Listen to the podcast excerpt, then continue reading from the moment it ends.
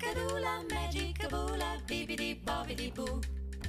Put it together and what have you got? Beepity boppity boo. Καλώς ήρθατε στα Childhood Pods, μία σειρά podcast από το childhood.gr για να εξερευνήσουμε, να εκπαιδευτούμε και να γίνουμε η καλύτερη εκδοχή του γονέα που μπορούμε.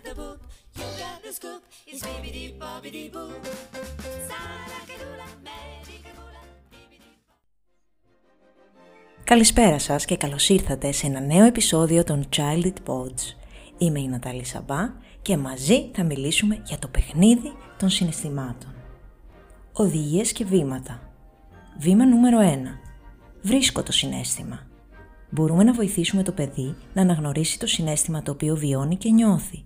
Για παράδειγμα, μπορούμε να του πούμε «Αυτό που έγινε και εμένα θα με θύμωνε» ή «Το συγκεκριμένο πάζλ δείχνει να σε έχει συγχύσει». Βήμα νούμερο 2. Ζωγραφίζω το συνέστημα. Με το να μπει στη διαδικασία να ζωγραφίσει το συνέστημά του πάνω σε μια κόλλα χαρτί, του δίνεται η δυνατότητα να επεξεργαστεί τη σκέψη του πάνω στο συγκεκριμένο συνέστημα και πραγματικά να εξερευνήσει τα συναισθήματά του αυτά. Βήμα νούμερο 3. Γίνομαι το συνέστημα. Αφήστε το παιδί να παίξει με το συνέστημά του αυτό μέσα από κούκλες, ήρωες και ρόλους. Τα παιδιά νιώθουν μεγαλύτερη άνεση με το να χρησιμοποιούν φανταστικούς χαρακτήρες για να εκφράσουν κάποιο μεγάλο, τρομακτικό ίσως για αυτά, συναίσθημά τους. Βήμα νούμερο 4. Διαβάζω για το συνέστημα. Τα παιδιά αγαπούν τα βιβλία και όταν τα βιβλία αυτά μιλάνε για συναισθήματα, τότε μαθαίνουν πώς να τα αναγνωρίζουν και κατά συνέπεια με ποιο τρόπο να τα εκφράζουν. Βήμα νούμερο 5. Μιλάω για το συνέστημα. Όταν έρθει η ώρα να πάει για ύπνο, παίξτε το παιχνίδι των συναισθημάτων. Μπορείτε να τα ρωτήσετε να θυμηθούν ποια στιγμή κατά τη διάρκεια της ημέρας ένιωσαν χαρά, θυμό, στεναχώρια, σύγχυση, έκπληξη.